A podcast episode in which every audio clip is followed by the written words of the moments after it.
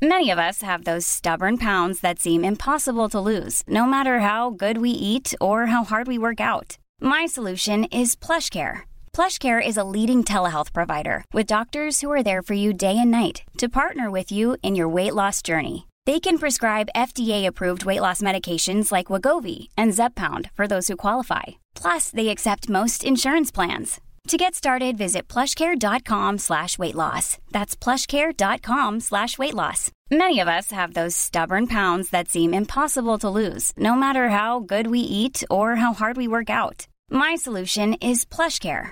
PlushCare is a leading telehealth provider with doctors who are there for you day and night to partner with you in your weight loss journey. They can prescribe FDA-approved weight loss medications like Wegovy and Zepbound for those who qualify. Plus, they accept most insurance plans. To get started, visit plushcare.com slash weight loss. That's plushcare.com slash weight loss.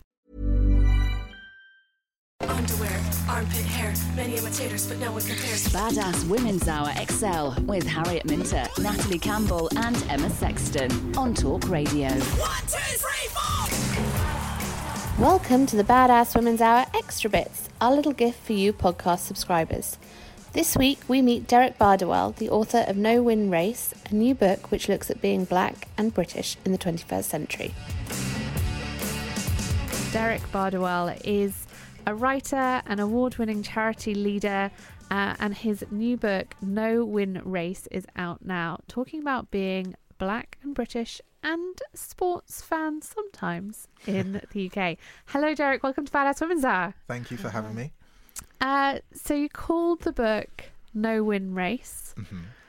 Does that mean that at the end of the book you haven't found the answers to the questions?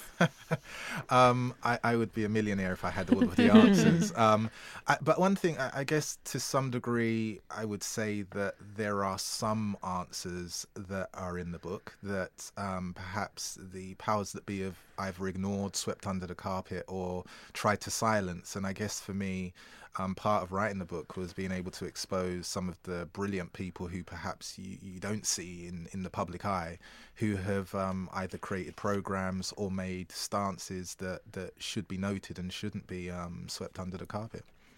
It's a very personal book because it was sort of inspired by your relationship with your child, and then it talks about your relationship with your father. Yeah. Can you tell us a bit about that?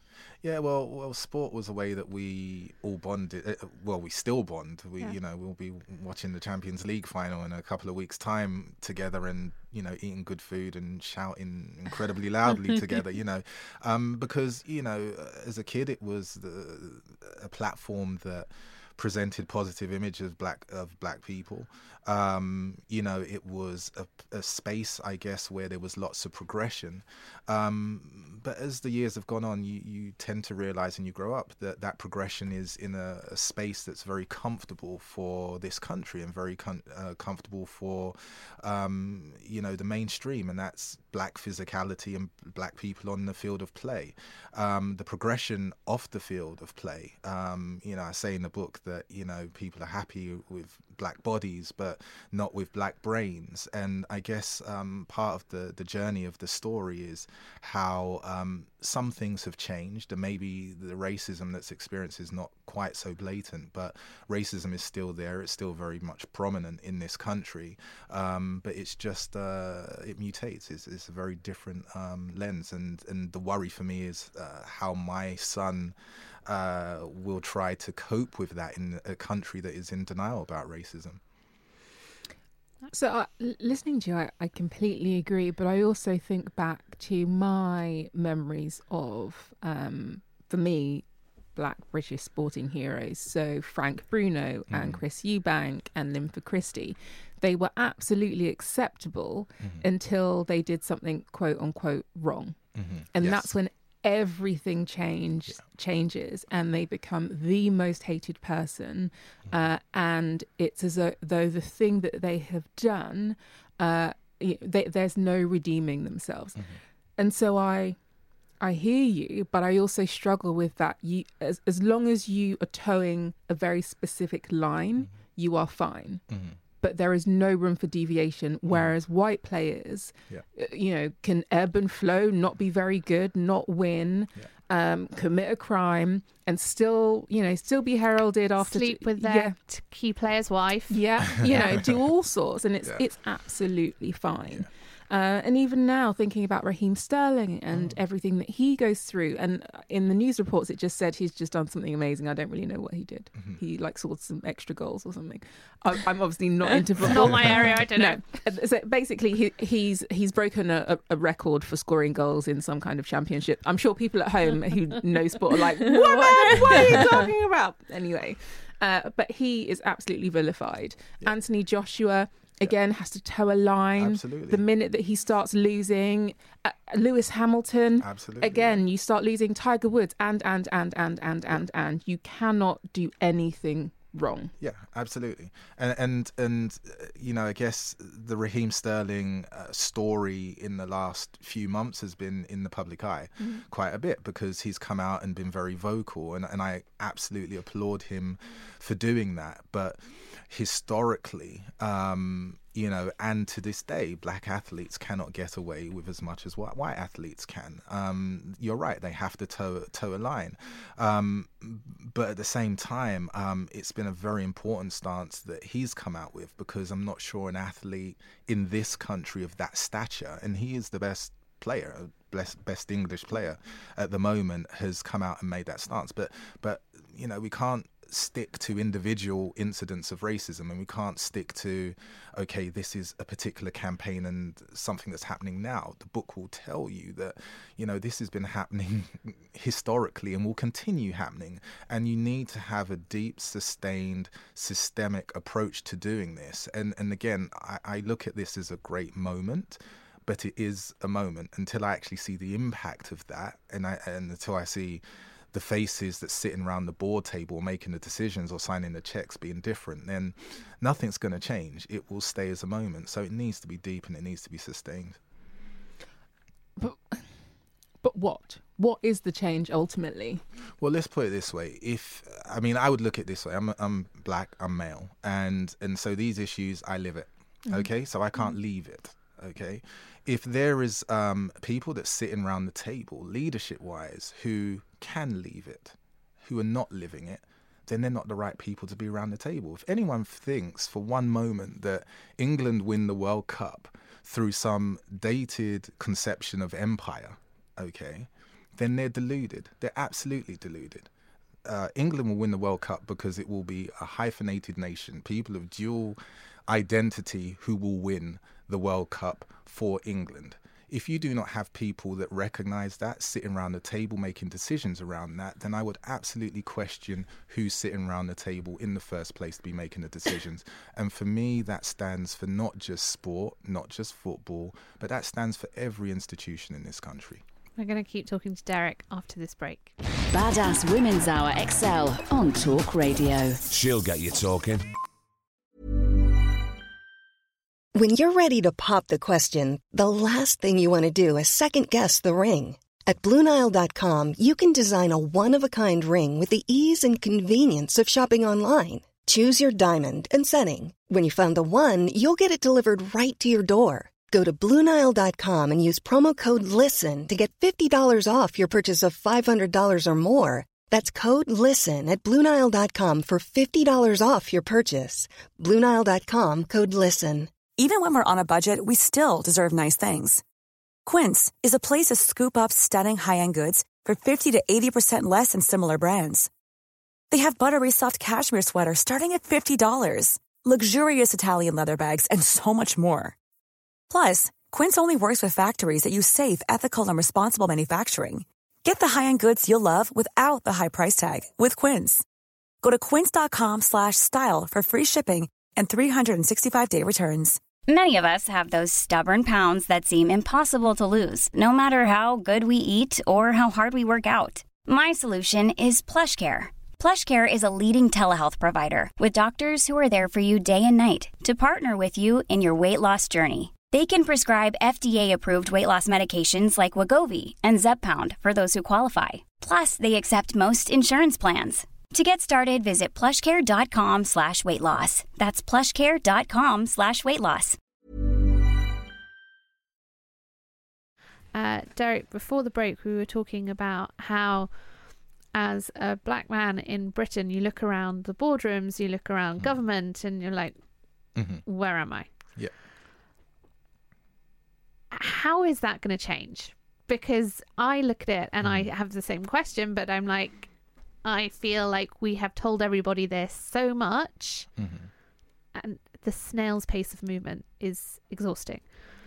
Yeah, and and you know the snail space. You know, I think so. I think for one, people keep saying to me, "Oh, well, it's just a generation that needs to die Mm. out," but it's not a generation that needs to die out because you know you still have a, a younger generation that thinks that racism doesn't exist. Yeah. So first and foremost, you have to acknowledge that it exists, and you have to acknowledge that in order to do your job well and to order in order to serve people well that you know you need to address this as an issue. If a teacher is achieving you know great results with only a particular section of, of kids um, and they're not you know working to benefit you know kids of color then you would call them a bad teacher so why would you uh, enable that to happen in I don't know commentary for sport, or why would you um, enable people that are heads of sports to, to get away with that? So you, you do need an absolute new conception of how you recruit and what good looks like, because you know you would say you know, it's not about having a diversity and inclusion person in your HR department.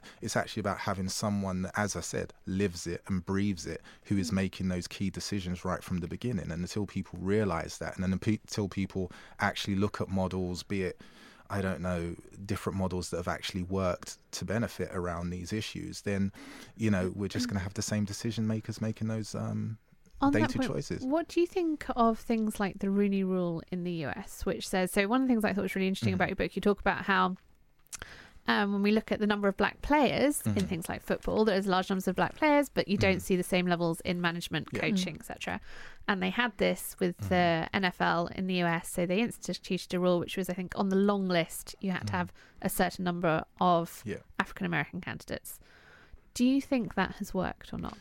Um, I, I don't think it's good enough. I don't think it's strong enough. Um, uh, over here, I, I would look outside of sport. You know, um, I don't know what the levels of diversity are at.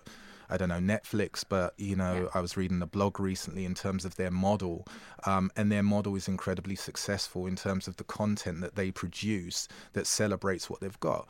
You know, I went back in the book and looked at the Great Britain basketball team back in 1988, and the level of diversity in that team. Trust me, if people, the administrators at the time, had recognized what they had at the time, basketball would not be a marginalized sport at Yeah. this particular point. I also look at things like, I don't know, the Harlem Children's Zone in, in, in America and what they've done with black leadership around, um, you know, social issues and what they've done from a completely systemic level. So for me, it's, it's you know, completely restructuring what's going on. But, you know, you've got to look outside of sport to look at these things. And at the moment, the Rooney Rule might be the best we have for sport as an example. But I would look towards, as I said, be it Harlem Children's Zone or the Women's National Basketball Association. The WNBA celebrates not just the diversity, but it also celebrates the activism of their athletes as part of their, their model. And that has not affected the effectiveness of that particular league. I, I completely agree with you that we need to look at systems, but I'm also I, I'm thinking about the individuals. Mm-hmm. So, John Barnes, uh, Ian Wright, Sol Campbell, all of you know those guys could have been in management positions by Mhm. now. I think Sol has been Sol is, trying yeah. for a while um, and is currently the manager of Macclesfield, yeah. Yeah, Kept them up. and So, given that he was uh, an invincible, and I didn't really know what invincible was. Is it invincible? Invincible. yeah, yeah, Arsenal. Yeah, um, I, yeah, yeah. I was walking next to him, and someone was like, "That he's an invincible." I was like, "What's that?" And they were like, "Oh no." Anyway, uh, what? Why? Why are these individuals not breaking through? Is it the, is it the system, or is it the that pathway from being a player to being a manager to the boardroom just doesn't exist? Because it's not like there are lots of um, football players that actually get into into those spaces. So is it also about creating pathways full stop? Well, well, those pathways exist for ex players that are white, so you know the pathways are there. Um, but again, it's about it is changed in the system because ultimately, if you sit round the table and someone looks at you and says your face doesn't fit, then it doesn't matter whether you get an interview. And it doesn't matter whether you're absolutely exceptional for your job. If you don't get that level of support from the boardroom when you're in those positions or you, you're not supported you know we've just had an incredible manager chris hughton who was recently sacked from Brighton, you know, after keeping them up into the, in the Premiership, um, and he's done a remarkable job there. But you know, and again, I'm not making any accusations here or anything, but I'm just saying that you know what you alluded to earlier, Natalie, about um, the line that black athletes and black managers have to play is so much thinner mm. than their white counterparts that you're talking about an absolute change of the system in order for that to change. But you have more than capable black managers and coaches who could be doing those jobs. Um, but you know, it's not down to them right? Because you know we know what's happened in society. We we fix you know the black kids. We fix them. You got to challenge it systemically. And if systemically you're talking about what the leadership looks like at the moment, if you're talking about what recruitment looks like at the moment, then those are the things that you need to start tackling, and they need to be held accountable. If they're not held accountable um, at the highest levels, then nothing's going to change. And as I said, you're talking about a long-term, sustained change. You're not talking about a campaign, and you're not certainly not talking about it on an individual level. But I'm going to put it back on footballers. I don't see footballers standing up to campaign or uh, become activists for anything. Mm. I don't see them getting behind women. I don't see them put you know g- mm. giving their money to charity. I don't see them mm. doing anything, and I, am I'm, I'm being quite hyperbolic here, but I mm. don't see them doing anything other than driving flash cars and trying to find the girlfriend or the wife that fits a certain model. Mm-hmm. And so when will footballers step up and say, "Do you know what? I I'm in a team. Mm-hmm. I back my team. Yep. I you, you've got examples in here of other footballers being racist." So if the footballers can't be bothered to stand up for anyone else, I'm like, you know what? Why should I be standing up for you? I, I, think for me, that's why, you know, the Eniola Aluko case for me was mm-hmm. so important because I think she was that person that mm. stood up. But um, again, a woman. Can you give us, sorry, for anyone who doesn't know that, can you well, just because she had experienced um, racism within the England national team, and she had, um, you know, she, she, had brought it up, and she she you know, had uh, been able to represent herself and that particular issue really, really well. But I think what was brilliant about what she did is that again she looked at that and tackled it systemically she did it with unbelievable dignity but with not uh, in my opinion again i don't know the inside work workings of it but not with a high level of support. You didn't see, I think it was Stormzy was the most vocal person that came out that supported her. But to me, that is not a story that should be lost because for all of the things now that Danny Rose and Raheem Sterling are doing, I think that's off the back of what Eniola had done and what she had achieved. Mm-hmm. And I don't think that as things go on and all of the media hype goes on about racism in sport at the moment or in football at the moment, that that story that shouldn't be lost, you know, because for me, that was the game changer. That was the door that opened. And that's the thing that gave, I think, footballers now more agency to be able to say things. But absolutely, if you look at sport historically, it has silenced women of color historically. So for me, that was a kind of important end or end to the book, but an important lens in terms of looking at where solutions will come from in the future. I, I, but I, I, I complete. I obviously agree with you, but I'm frustrated about the fact that the men have been going through this for ages, mm. and it took a woman, a black mm. woman, to stand up and say. Mm. This isn't good enough, even when her teammates wouldn't stand beside yeah, her. Yeah, yeah, and I didn't see any of the old guard standing up mm-hmm. to back her. And mm-hmm. their careers aren't even on the line because they don't even mm. play anymore. But they didn't say anything. Yep. And I didn't see any of the new guard standing up to back her. Mm-hmm. So it's just a bit like, well. Yeah yeah. Do you think this is you talk yeah. in the book, Derek, about how you thought that people were going to, when they had a level of success, they were going to be more political. Yeah. You know, like you wanted more mm. Ian Wrights, and I wanted more political Ian mm. Wrights. Mm-hmm. Do you think that there is almost a generation that were kind of taught that success comes at a price, and the price mm. is when you get that success, you keep your mouth shut and you play the game? Yeah, but um, historically, yes. Yeah. But at the moment, you're talking about the levels of wealth that these athletes have at the moment, they don't need to worry about that as much as they perhaps needed to in the past. You know, I would have said 20, 30 years ago, you know, if you were going to be vocal, you would have probably been pushed out of the game. Yeah. Um, it's going to be really difficult if you are uh, playing for England, got 40 or 50 caps behind you, and several million Twitter followers to be able to get pushed out of the game that way or if you've got a massive sporting brand behind you mm. really really difficult but you know again I, I i think you know, it's great that the athletes now are using their voice. You know, when I was writing it last year, none of this stuff was happening. Mm-hmm. Um, it's happening now. Um, but again, you know, I am interested in how long the athletes as well as the people that are backing the athletes stay on this particular mm-hmm. issue mm-hmm. because, mm-hmm. um, you know, at the end of the day, those athletes are still living with this issue. They're still living with mm-hmm. these problems, and like anyone that's um, black and either successful or trying to cope with life in this country, it's incredibly tiring and you don't leave it. So, all of the people that are backing um, these athletes at the moment and enabling them or helping them to get to this spot, you know, I want to see if they're still going to be around in a year's time or two years' time or three years' time. Because if they're not, then it's just a moment for them. For, but for us, it's not a moment. This is like a permanent thing for us. What do you think about sports brands that are talking about racism? So Nike's recent recent stand with the uh, mm-hmm. American footballer and civil rights activist. Yeah. Do you think that more brands should be making stands in sport because they have a lot of impact and a, and a far-reaching reach?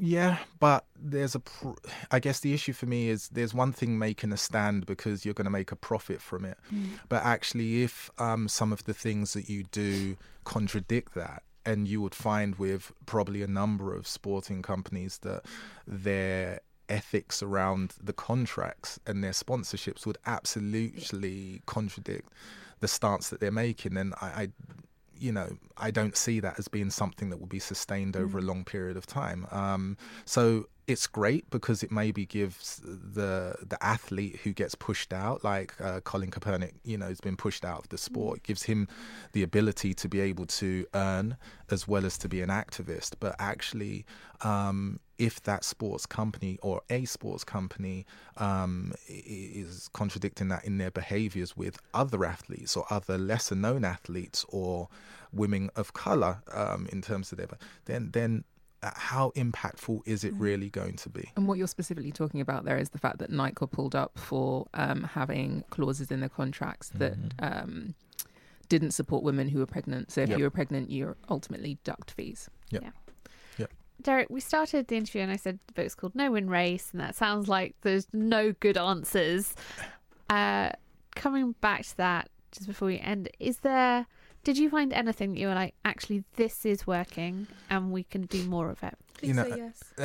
just one little thing. One do, do, do, you know what? I, as I said, my cautious, uh, uh, me being cautiously optimistic yeah. is is the fact that in um, the practices of you know people that I highlight in the book, like Michelle Moore, does unbelievable work. You know, I you know um, the WNBA.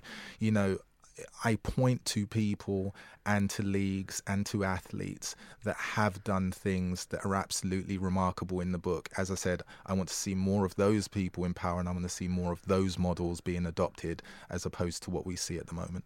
Brilliant. Derek Bardowell, thank you so much. Book No Win Race is out now. It is brilliant. It's a story of belonging, Britishness, and sport. I encourage you all to go and read it. One, two, three, four! This has been the Badass Women's Hour podcast with me, Harriet Minter, Natalie Campbell, and Emma Sexton. If you want to hear more from us, you can come follow us on social media at Badass Women's Hour HR, um, or leave us a review and tell us how much you love us. We really need to feel the love. Five stars should do it.